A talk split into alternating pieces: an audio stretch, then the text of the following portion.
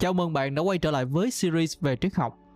Trong series này, chúng ta đã tìm hiểu về Heraclitus và ý tưởng thực tại là sự thay đổi của ông. Và trong video lần này, chúng ta sẽ được giới thiệu về Parmenides và học trò của ông là Zeno. Cả hai người đều có những cái ý tưởng thú vị về thực tại và sự thay đổi. Nhiều người cho là ý tưởng của họ thì trái ngược với ý tưởng của Heraclitus Heraclitus đã từng nói là thực tại là sự thay đổi và để hiểu hơn khái niệm về thực tại và sự thay đổi, bạn có thể xem lại video của Heraclitus và người ở trong hang động của Plato. Mình sẽ để dưới phần bình luận. Còn bây giờ thì chúng ta sẽ cùng bắt đầu video ngày hôm nay.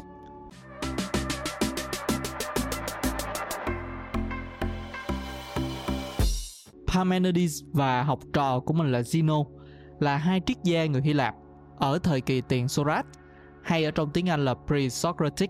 Ông cho rằng Heraclitus đã hoàn toàn nhầm lẫn về thực tại và đã đưa ra một cái giả thuyết hoàn toàn trái ngược lại. Theo mình thì giả thuyết của ông chính là phần còn thiếu của Heraclitus.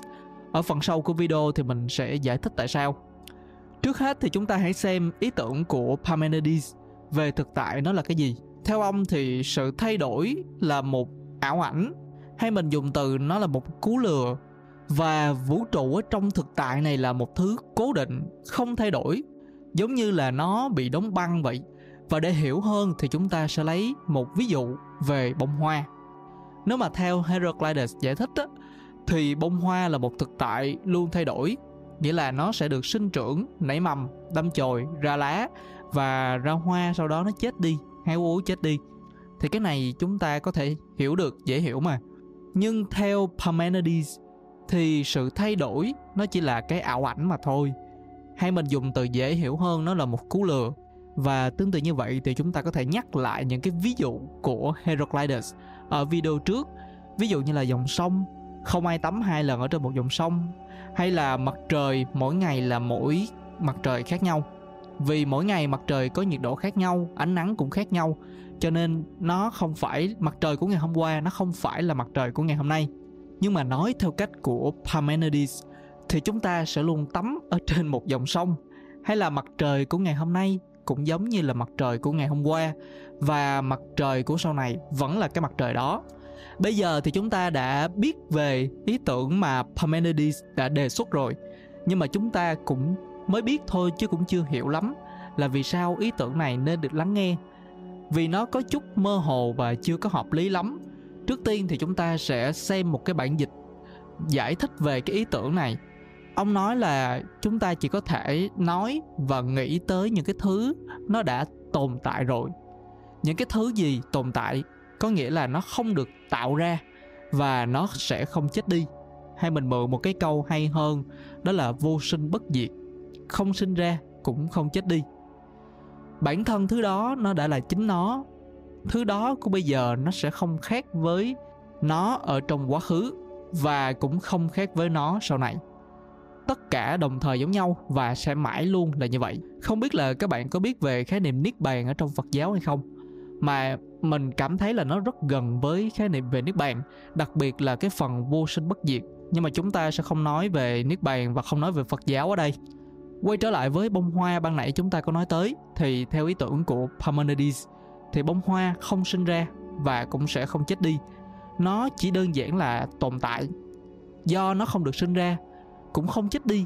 Cho nên là nó không có những cái sự thay đổi. Cái sự thay đổi đây tức là nó lớn lên, rồi sau đó nó héo úa, thì nó gọi là cái sự thay đổi trong bông hoa. Và vì thế, sự thay đổi thật ra nó chỉ là ảo giác, là một cú lừa. Tạm thời thì chúng ta biết cái ý tưởng của ông là như vậy, nhưng mà chúng ta vẫn chưa thấy thuyết phục lắm. Vì đó mới là ý tưởng thôi khi mà chúng ta nghe tới đây á thì có thể là có vài câu hỏi bật ra ở trong đầu của chúng ta. Như là vì sao bông hoa lại không được sinh ra? Và vì sao nó không chết đi được? Chúng ta thấy nó lớn lên nó nảy mầm nó đâm chồi ra lá rồi ra hoa cơ mà. Đó là sinh ra rồi còn gì? Rồi sau đó chúng ta thấy nó bị sâu ăn bị héo úa bị uh, hạn hán bị lũ lụt hủy diệt. Và nó về với đất mẹ thì đó gọi là chết đi còn gì? Để đào sâu hơn về nguồn gốc của ý tưởng này thì chúng ta phải tìm hiểu lý lẽ của Parmenides, tức là làm sao mà ông có thể suy nghĩ ra cái ý tưởng này. Ông cho rằng hư không trong tiếng Anh là nothingness và không tồn tại trong tiếng Anh là non-being, không phải là một thứ có thật. Vì nếu một thứ mà nó có thật thì nó đã là thứ tồn tại rồi. Hay chúng ta có thể hiểu là không có thứ gì từ không mà trở thành có được nó liên kết với lại cái ví dụ của bông hoa vừa rồi, tức là bông hoa không được sinh ra. Nếu chúng ta gọi bông hoa, có cái sự thay đổi ở trong đó. Vậy thì trước khi mà bông hoa xuất hiện, thì bông hoa nó là cái gì? Bông hoa không thể nào từ hư không mà xuất hiện được. Thậm chí con người của chúng ta chỉ nghĩ tới những thứ tồn tại được thôi, chứ chúng ta không thể nào nghĩ tới những thứ mà không tồn tại được. Nếu có thể nghĩ tới những thứ không tồn tại được thì cái thứ đó nó đã tồn tại rồi. Do đó, hư không hay là không tồn tại là không có thật. Và vì vậy cho nên là một thứ không thể từ không mà trở thành có được. Nên thực tại là thứ không thể thay đổi. Sự thay đổi mà chúng ta thấy, như cái ví dụ về bông hoa kia, nó lớn lên, nó héo úa, chỉ là ảo ảnh. Nó là một cú lừa mà thôi. Những thứ khác cũng giống như vậy. Vũ trụ không có điểm bắt đầu, cũng không có điểm kết thúc vì vốn nó đã không thay đổi. Nếu mà lấy ví dụ về bông hoa thì nó cũng không có gì ghê gớm lắm. Nhưng mà thử ví dụ chúng ta nói về con người xem sẽ như thế nào. Con người có những cái giai đoạn mà chúng ta thường gọi là sinh lão bệnh tử. Sinh ra, lớn lên, trưởng thành, đi làm sau đó dần già đi rồi sau đó cuối cùng là chết đi. Thì cái đó là cái mà chúng ta thường thấy nó dễ hiểu. Nhưng mà nếu mà có một ai đó nói với chúng ta là con người không thay đổi tức là sẽ không có những cái quá trình sinh lão bệnh tử. Thì lúc này chúng ta nghe nó sẽ hơi cấn cấn một chút xíu. Vậy chẳng khác nào là con người bất tử hả? Phải nói là cách giải thích của những triết gia cổ đại thường rất là trừu tượng. Một phần là do cái tư liệu nó đã quá cũ rồi. Một phần là do cách mà họ sử dụng ngôn ngữ ở cái thời kỳ đó. Ờ, khiến cho chúng ta cảm thấy nó không có cái sự liên quan và nó hơi xa lạ với chúng ta. Cho nên để hiểu được những cái vấn đề này có phần hơi khó khăn nên buộc mình phải mượn những cái ví dụ để làm rõ. Ở trong một video mình từng xem thì có một cái cách giải thích như thế này. Khi nói về bông hoa không được sinh ra và cũng không chết đi, thì ta nên hiểu nó như thế nào? Trước khi mà bông hoa có hình dạng như là chúng ta thấy, thì nó là gì? Nó chính là nước, nó chính là hạt, nó chính là đất, nó chính là không khí, nó chính là ánh nắng nó chính là người trồng hoa, hay cụ thể hơn là công sức của người trồng hoa. Ta gọi chung tất cả những cái thứ này là điều kiện. Và bông hoa nó đã tồn tại rồi, nhưng mà do chưa có đủ những cái điều kiện cần thiết để bông hoa được biểu hiện ra, nên ta chưa thấy bông hoa. Ngược lại, khi mà có những cái điều kiện cần thiết đó, thì bông hoa sẽ biểu hiện ra. Nhưng mà cơ bản ở đây, ý chính mà chúng ta cần lưu ý tới đó chính là bông hoa nó đã tồn tại rồi nhưng mà do chưa có những cái điều kiện kia, cho nên là chúng ta chưa thấy nó. Khi mà những cái điều kiện kia hội tụ, thì chúng ta sẽ thấy bồng hoạt theo mình thì cái cách giải thích này, nó làm rõ ý tưởng của Parmenides. Một thứ đã tồn tại thì sẽ không được tạo ra, cũng không chết đi, thì thứ đó là thứ không thay đổi. Do đó, sự thay đổi chỉ là ảo tưởng, chỉ là một cú lừa. Nó trái ngược với ý tưởng, thực tại là sự thay đổi của Heraclitus nếu mà vẫn chưa hiểu rõ thì chúng ta sẽ đi đến một cái ví dụ khác, đó chính là nước và con sóng có một con sóng khi nó còn trẻ, nó được sinh ra, mới sinh ra thì nó chu du khắp nơi ở trên đại dương.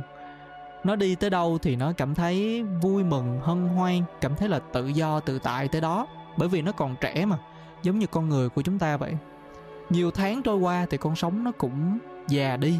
Nó đi quá nhiều nơi rồi, nó bắt đầu nó mệt mỏi và khi nó gần đánh vô bờ, thì nó bắt đầu nghĩ rằng mình sẽ chết đi, tức là sẽ tan ra thành những cái bọt biển. Nó rất là lo sợ, con người của chúng ta khi già đi cũng vậy. Ban đầu thì con sống nó vui tươi, vì lúc đó nó vừa được sinh ra. Nhưng mà về sau, nó lo sợ, vì nó sắp phải tan biến. Nhưng mà con sống đó nó đâu có biết rằng nó cũng là nước. Sống có lên, có xuống, có hân hoan, có giận hờn, có sợ hãi nhưng mà khi mà nó biết nó là nước thì nó sẽ không có sợ hãi nữa khi đối mặt với cái chết.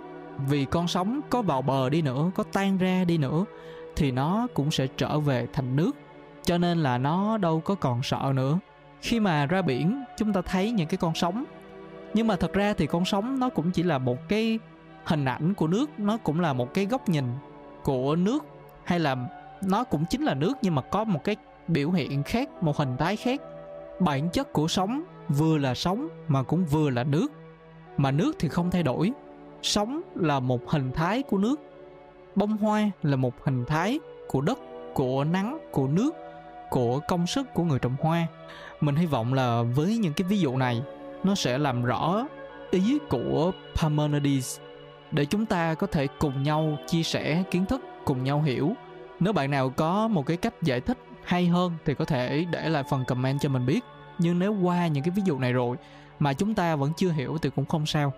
Vì ở những cái video sau, chúng ta sẽ có những cái cách lý giải nó sâu sắc hơn.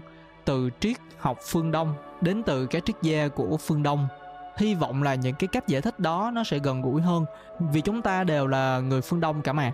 Chúng ta đã nói về người thầy rồi, thì chúng ta cũng sẽ nói về học trò của Parmenides là Zeno. Để giới thiệu ngắn gọn về Zeno, thì ông cũng là một triết gia người Hy Lạp, giống như là Parmenides. Zeno được sinh ra vào thời kỳ tiền Socrates, hay tiếng Anh là pre-Socratic, và cũng là học trò của Parmenides. Parmenides có góc nhìn mới lạ về thực tại và sự thay đổi. Ông cho rằng thực tại không phải là sự thay đổi, mà sự thay đổi nó chỉ là ảo ảnh, chỉ là một cú lừa như chúng ta đã nói. Zeno ủng hộ cái quan điểm của thầy mình, nhưng mà ông dùng cách nói khác để giải thích cùng một vấn đề, đó là sự chuyển động là ảo ảnh, là một cú lừa. Người thầy thì nói sự thay đổi là một ảo ảnh, là một cú lừa. Cái phần cú lừa là mình nói nha. Còn người học trò lại nói sự chuyển động là một ảo ảnh.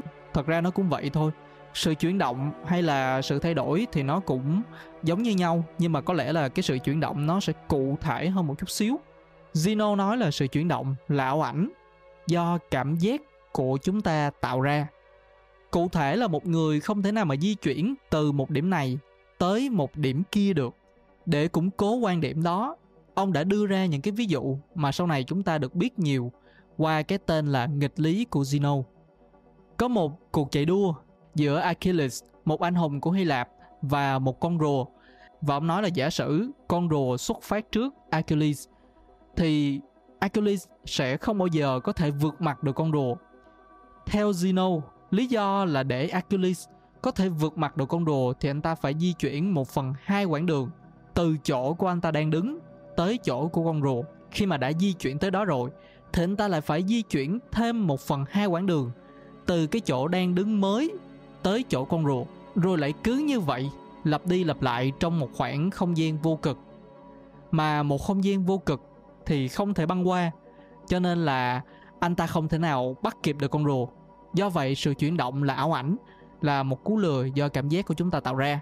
Dĩ nhiên, khi mà chúng ta nghe cái nghịch lý này, thì chúng ta thấy nó hơi buồn cười. Vì chúng ta biết là Achilles chạy nhanh hơn con rùa, nên cái chuyện mà anh ta bắt kịp con rùa hay là vượt mặt con rùa, nó là cái chuyện hiển nhiên, đó là chuyện sớm hay muộn mà thôi. Có lẽ vì hình ảnh này của Zeno có phần hơi phi lý và gây khó hiểu cho nên là mình sẽ mượn hai ví dụ khác để mô tả. Ví dụ thứ nhất đó chính là ở trong toán học. Nếu mà chúng ta xem điểm xuất phát của đường đua ở chỗ Achilles đang đứng là số 0 thì cái chỗ con rùa đang đứng là số 1 để đi được từ 0 đến 1 thì chúng ta phải đi hết 1 phần 2 quãng đường, tức là 0 cộng 1 phần 2 và để đi từ cái vị trí 1 phần 2 đến 1 thì chúng ta phải đi tiếp 1 phần 2 quãng đường còn lại. Bây giờ thì chúng ta sẽ có là 0 cộng 1 phần 2 rồi cộng 1 phần 4. Cứ tiếp tục như vậy, chúng ta sẽ có 0 cộng 1 phần 2 cộng 1 phần 4 cộng 1 phần 8 cho đến vô cực. Tuy nhiên thì kết quả thú vị ở chỗ là nó không bao giờ vượt qua số nguyên là một hay là thậm chí là nó không bao giờ bằng một do đó không thể di chuyển từ một điểm này đến một điểm kia được nên sự chuyển động là ảo ảnh do cảm giác của chúng ta sinh ra đó chính là nghịch lý của Zeno hay là một ví dụ thứ hai mình thấy nó đơn giản hơn. Bây giờ thì bạn có thể đưa hai bàn tay của bạn ra trước mặt. Một tay là điểm bắt đầu còn một tay là điểm đến. Ví dụ tay phải của bạn là điểm bắt đầu đi. Thì bạn di chuyển bàn tay phải gần lại với bàn tay trái sao cho cái khoảng cách của hai bàn tay chỉ còn 1 phần 2 so với khoảng cách ban đầu. Rồi bạn lại làm một lần nữa giống như vậy, khoảng cách giữa bàn tay phải và bàn tay trái còn 1 phần 2 so với khoảng cách ban đầu. Rồi một lần nữa bạn cũng làm y chang giống như vậy, rồi cứ lặp đi lặp lại. chỗ thú vị là cho dù bàn tay của bạn hai bàn tay của bạn nó ngày càng nó gần hơn nhưng mà nó không bao giờ chạm được vào nhau. Do đó một lần nữa chứng minh là không thể di chuyển từ một điểm này đến một điểm kia. Nên sự chuyển động là ảo ảnh. Nó chỉ là do cảm giác của chúng ta sinh ra. Đó chính là nghịch lý của Zeno. Mình hy vọng là với những cái cách giải thích như thế này phần nào đó bạn sẽ hiểu rõ hơn về ý tưởng của Parmenides và Zeno. Những người cho rằng sự thay đổi là ảo ảnh, là một cú lừa. Vũ trụ ở trong thực tại là một thứ cố định không thay đổi, giống như là nó bị đóng băng. Ban đầu thì mình có nói ý tưởng của Parmenides và Zeno là phần còn thiếu của Heraclitus. Vì theo những cái triết gia sau này, cả ba người này đều đúng, chỉ là cái mà họ nói tới, nó ở những cái vị diện hay là bình diện khác nhau tức là ở hai thế giới khác nhau.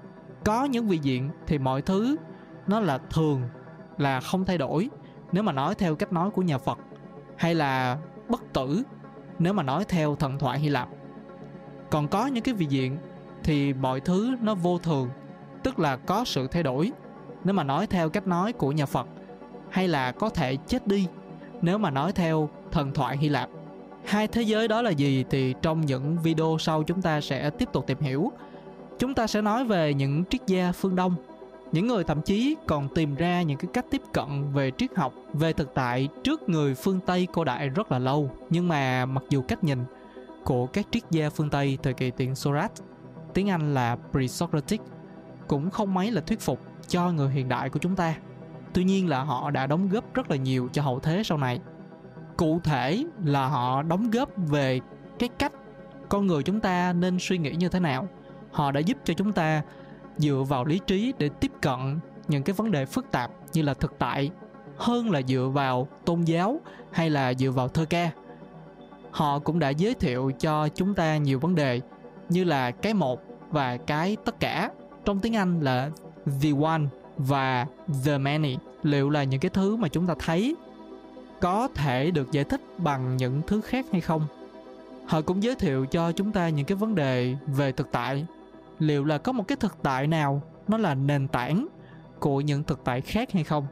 Hay nói một cách khác là có một cái thế giới nào, nó là nền tảng của thế giới mà chúng ta đang sống hay không? Nghe thôi là chúng ta cảm thấy nó rất là thú vị rồi.